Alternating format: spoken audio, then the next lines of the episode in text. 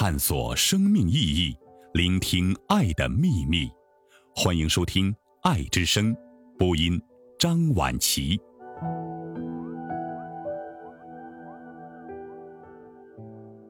只要星光还照耀，节选。余秀华。准备好了几天里换洗的衣服，一件红裙子，一条黑裙子和一件花旗袍。我把它们揉进包里，也把一份倦意一起揉进去。衣服进去了，床上就空了，而倦意不是一个好对付的东西。把稠的揉进去了，淡一点的立刻就生了出来。有时候，人被稀薄的倦意包围着，反而有一些安慰。倦意是活物才有的东西，它包围住你了，也是好心告诉你，你还在人间呢。人间不够好，不会给谁欣喜若狂的感觉，但是它毕竟是我们待惯了的地方，其他的地方不熟悉，没有试探的雄心。这三年，我过上了一段莫名其妙的日子。过一段时间就要出去和一些莫名其妙的人一起做一些莫名其妙的事情。也许他们从来没有感觉到莫名其妙，一个人不做一些事情才是莫名其妙。他们对开始产生的不适小心的接受，直到它合理的成为自己的生活状态，或者反过来是。世界看我莫名其妙，想把我锻炼成一个不莫名其妙的人。行李里带衣服、茶杯和一些也许用不上的小东西，我把它控制在我可以背着行走的范围里。想起次去北京，我几乎什么也没有带，没有过剩的衣裳，没有护肤品，没有茶叶，也没有多一点的零花钱。但是现在尽量少带的情况下，回家的时候还是重重的一包，除了一些友好的、陌生的情谊，还有书啊、茶叶什么的都要一起背回来。我的身体有时候好，有时候又不好。好的时候，我也乐意背多一些东西，不管是不是用得着。心情再好一点的时候，我就把这当做锻炼身体的一个方法。有时候也想把心里沉重的东西物化了，背在背上。如果心里所有的重都可以物化了背起来，真是一件好事情。背着的东西总有一个卸下的时候，比如到了目的地之后，比如在旅馆睡觉的时候。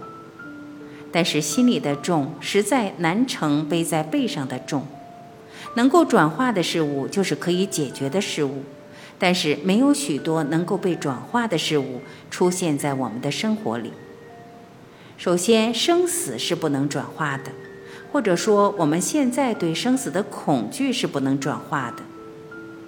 更为直观的是，我身体的残疾和虚弱是无法转化的。这是一个应该被忽视，但是又不得不悲伤的事情。记得去年。我一个人从北京西站回家，出租车把我放下以后，我七弯八拐去找候车厅。要进候车厅，就要上一个很长的台阶。那天我的身体状况不好，包又很重，上台阶上到一半摔倒了。旁边有一些人看着我，但是没有一个人拉我一下。我挣扎了几下，没有力气爬起来。索性坐在地上歇一会儿。这个时候，我的羞耻心消失了，它的存在几乎就是羞耻本身。我需要做的事情是走到候车厅，坐上火车，然后回家。如果连这个也不能完成，我的存在就会成为一个拉不直的问号。当然，这个问号偶尔能够被拉直，但是那么快，它又会弯曲起来。在人世里跳跃着行走，我在人来人往的台阶上坐着，也在陌生的、好奇的、冷漠的目光里坐着。如果这个时候感觉不到孤独，那肯定是骗人。想着自己掏心掏肺的爱过的一些人，如果他们知道我此刻的处境，会怎么想？我肯定不能坐在地上对他们说爱，甚至我也不能坐在摔倒的地上对这个大地说爱。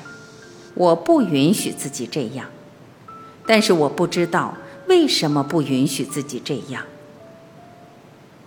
当然是爬起来了，当然是回家了，但是我怎么也忘不了这个场景：一个人背着重重的包，在人群里摔倒，却没有力气爬起来的样子。现在我想起来，就觉得那个时刻真实可触。一个人在疼的时候，才知道疼还在自己的身体里，没有被酒精麻痹。没有被飘到半空里的名誉的侮辱的东西麻痹，尽管世间种种，我们都不过在寻找麻痹自己的东西。小情小爱的小麻痹，功名利禄的大麻痹。我们没有处处摔倒在台阶上的疼，我们只有无时无刻从半空里垂直打下的虚空。回想起来。这虚空从降临在身体里的那一刻开始，就伴随连绵不断的、层层加深的虚空而极尽了一生。从婚姻开始，两个互不相干的人莫名其妙地走在了一起，还有一纸不许随便离开的契约。我们以为两个人在一起就能够增加一倍对抗虚空的力气。从身体到灵魂，从肉体到精神，这是人出河后的期许。但是很快就发现没有那么简单的事情。两个身体和灵魂之间有缝隙，发现缝隙的存在，就是怀疑开始的时候。怀疑是一种力量，让宇宙的运行都可以倒转。当然，缝隙不可避免的越来越大。最后终于崩塌。这些存在的、虚空的、看得见的、摸不着的，都被背进了包里。它们有等量的质地、等量的份额，在虚空和现实里自由切换。我试图把这几年经历的事情理清楚，给自己一个可以相信的交代，但是到现在我还是做不到。如同一个被洪水裹挟的人，不知道洪水是在把自己往哪一个方向带。然而再往前二十年，几乎以为无法改变的生活，清楚地看到是绝望把生活带进更深的绝望。什么都模糊了，绝望就异常清晰。当一个人没有力气对付绝望的时候，他就和绝望混为一团，在水里成为水，在泥里成为泥，在地狱成为鬼。当熟悉了绝望，绝望也是虚空的，偶尔奢望被偿还，但是看不到被偿还的途径。有时候感觉肉体也是虚空的，血和肉那么容易损伤，那么容易消失。两种都容易被损伤的事物里，是什么在如此积极地支配这一切呢？或者说，是什么支撑着把余秀华的名字在人世里游荡了四十年？现在想来，没有支撑，或者说支撑已经抽离了，没有一个信仰，一个可以得到安慰的东西，在生命的历程里劝告或者重组。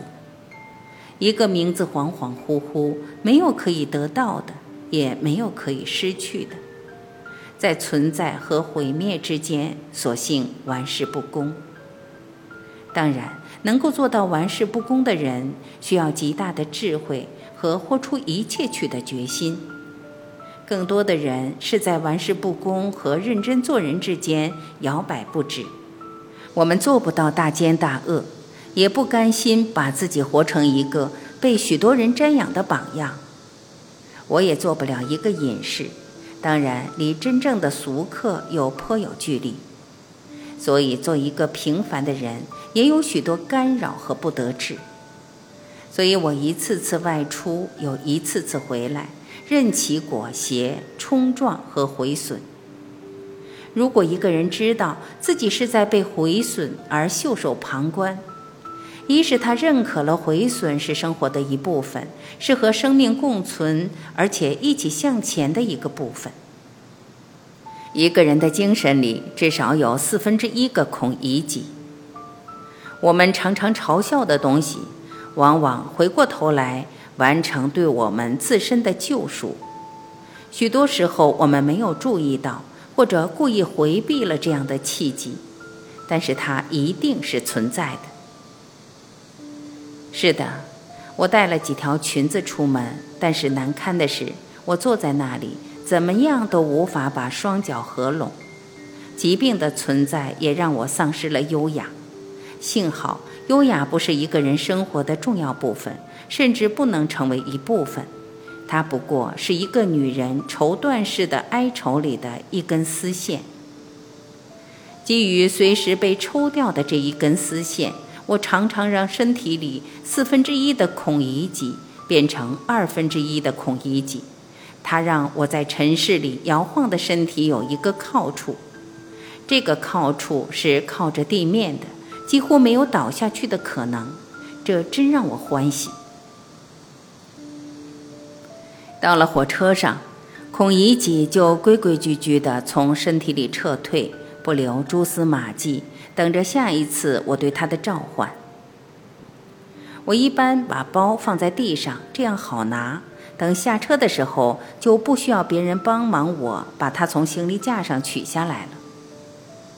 我一直背着朋友送给我的一个包，从来不敢拖着拖箱出门，因为上下台阶的时候我没有办法拎，这是身体的局限。身体的局限就导致了生活方式的改变。或者不知不觉导致了思维方式的改变，这是我不能知道、无法辨别的，而且来路已短，我也无法从另外的路上试图重组和塑造。这就是人生的局限，是人生本质上的悲哀。一个人上路，生命里可以陪伴自己的人越来越少，亲人纷纷离世，让人在这样的悲伤里一直回不过神。只能身披悲伤，继续在人世里横冲直撞，完成我们没有完成的人生。火车从湖北荆门向四面八方奔走，像一个找不到方向的人。我跟着火车向四面八方奔走，是一个寻找方向的人，而方向也如同一次感人肺腑的开悟，迟迟不能到来。在火车上看风景是我坐火车多做的事情，有时候带上一本书也是没有心思看的，总是盯着窗外。尽管有几段路我已经走了无数遍，但是我还是会看它们。它们在短时间里基本没有什么变化，但是我还是想看它们。甚至在夜里，我也望着窗外。我想着，在黑暗里可能一闪而过的奇异的风景或者灯火。我不知道这样的灯火能不能安慰我，但是我就那样等待着，像等着一道神谕。风景在风景里重复，可能产生新的风景；夜色在夜色里重复，可能等待的是一道神谕，一个奇迹。尽管像我这样的俗人无法等到他真正的出现。